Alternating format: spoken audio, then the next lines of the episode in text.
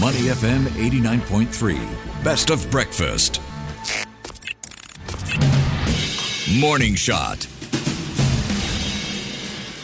Good morning to you and welcome to today's Morning Shot. I'm Lynlee. The Kakhovka Dam in South Ukraine collapsed about a week ago, leading to extensive flooding that has destroyed houses, roads, and other crucial infrastructure. And following that, officials have weighed in on what they consider as one of the biggest industrial and ecological disasters in Europe in decades. Beyond infrastructure damage, environmental experts are concerned that the widespread flooding could have severe consequences on surrounding habitats like wetlands, and that pollutants could be swept into waterways and upend ecosystems that had developed around the massive reservoir. Joining us to weigh in all of this and on how long lasting the impact could be on the environment, we have on the line Emeritus Professor Roger Falconer from the School of Engineering at Cardiff University. A very warm welcome to you, Professor. Good morning. It must be uh, a little past midnight where you are. That's correct. Thank you for joining us at, at this It's my uh, pleasure. unearthly hour. And just a quick background Professor Falconer has worked extensively on providing specialist advice to industry and government departments on a wide range of water environmental impact assessment projects, both in the UK and overseas. Now, first off, what will such a sudden escape of the huge store of water from the reservoir do to the surrounding geography? Well, we've got to put it into context first. This is a huge um, reservoir. It's 2,000 square kilometers before it um, it failed. It was, as I understand it, about 30 meters deep at the dam site. And once the dam fails and the water has moved from the reservoir to downstream of the dam, then obviously there's going to be a huge reduction in the wetted area upstream. So whereas it was 2,000 square kilometers before, uh, in due course it's going to go back to almost the size of the river. This is um, a substantial impact. And a dam break failure like this is is very complex to model, to study, and so forth. So if you think of ordinary flooding with convective storms, for example, as are common in Singapore, that part of the world, and increasingly in the West due to climate change, places like London, mm-hmm. that can be taught and understood quite well by an undergraduate student studying a civil engineering degree at a prestigious university in Singapore and so forth. But when you come to look at dam break flows and tsunamis, these are much more complex, much more specialized. If you put it in a medical context, you're looking at things almost on the, on a par with neurosurgery of the brain, for example. So you would invariably have to do a PhD to study projects in depth. So here we have some major challenges which have occurred virtually overnight. Mm-hmm. We have significant increase in water levels downstream in the short term with flooding.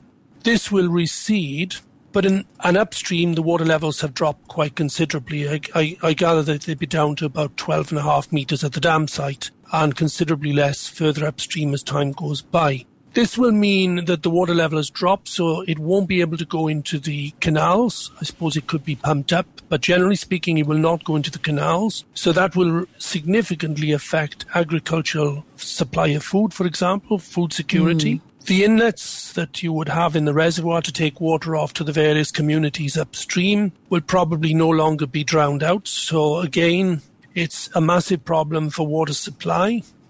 Also, downstream, there is more risk of flooding post the dam for the same, exactly the same flood that you might have upstream. With the dam in place and lower water levels coming in the uh, before the wet months, for example, you could lower the dam, and the dam itself could absorb quite a lot of the flood water coming down the river Dnipro. However, once the dam is breached, then the water, much more of that flood is going to go downstream. So you're going to have higher water levels further downstream. You're going to have less evaporation because the planned surface area or wetted area upstream of the dam is going to be considerably reduced. Groundwater levels are going to be dropped as well. And in short, you've got a massive problem to deal with. Environmental experts have also said that this could also bring about ecological changes as well. Could you Well, describe absolutely. what these effects might be on the surrounding wetlands and wildlife habitats? Well, it will significantly change the wetland characteristics. They'll be much drier. The groundwater level will be generally much lower. The fish, for example, that would have been in the reservoir have now gone downstream further, mm-hmm. or they will have many of them will have probably died. And the, the river is now likely to go back to its original situation. So the sediments will change considerably as well. When the dam was in place beforehand, sediment would have accumulated upstream of the, of the dam. Uh, when the dam breached, these sediments will have moved with very high velocities going through the breach in the dam, and these sediments will now have moved downstream. So the river will now go back to its original, or tend to shift back to its original condition as it was mm. pre 70 years ago, 68 years, when the dam was first put in place.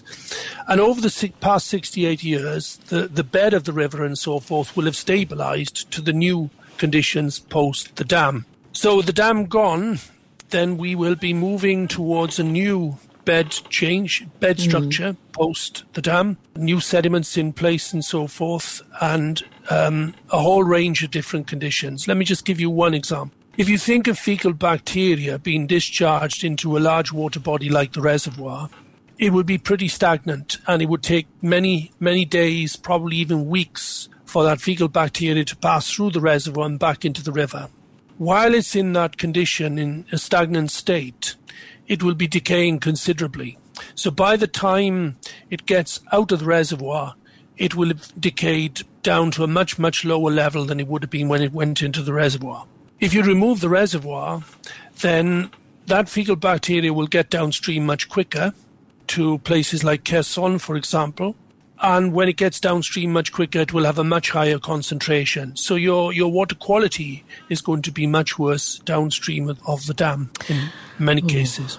We've been speaking to Emeritus Professor Roger Falconer from the School of Engineering at Cardiff University. Professor, based on the structure of the dam and how it's connected to the other waterways, could you also give us a sense of how far reaching the effects might be in terms of the pollutants that could be swept downstream? A whole change, I believe, in the in the characteristics of the water itself, in terms of the temperature of the water, whatever the constituents are that are coming in. I'm not familiar with the area, but whatever constituents are in the river now, further upstream, they will have far less time to decay. You could argue equally that without the reservoir there, you might not have, with not having stagnant water, you might not have algal blooms, for example, although it's not particularly deep as far as I understand it. You will have lower groundwater levels, as I mentioned before. That will not help food security.